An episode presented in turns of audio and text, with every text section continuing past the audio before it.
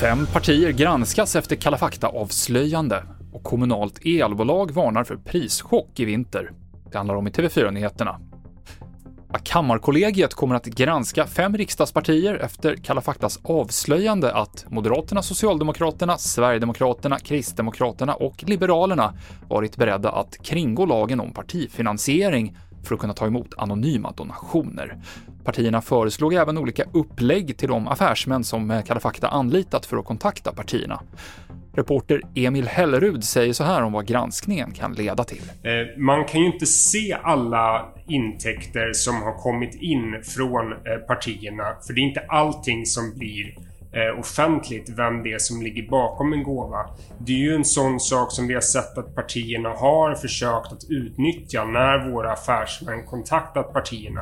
Och det är den typen av uppgifter som eh, Kammarkollegiet nu kanske kan begära in och försöka få klarhet i om de här uppläggen har använts skarpt. Och du kan se hela Kalla fakta-programmet Partiernas hemliga pengar på TV4 Play. Regeringen lovade i måndags ett nytt stödpaket på en miljard svenska kronor till Ukraina, varav hälften ska vara militärt stöd.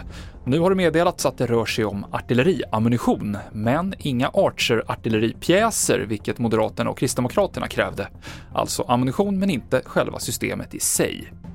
Det ska bli betydligt svårare för ryska medborgare att få visum till EU. Det har medlemsländerna gjort upp om idag. Det blir dock inget totalstopp som bland annat baltländerna krävt. Det här lär också leda till att det blir ännu svårare att få visum för den som är sugen på att besöka Ryssland.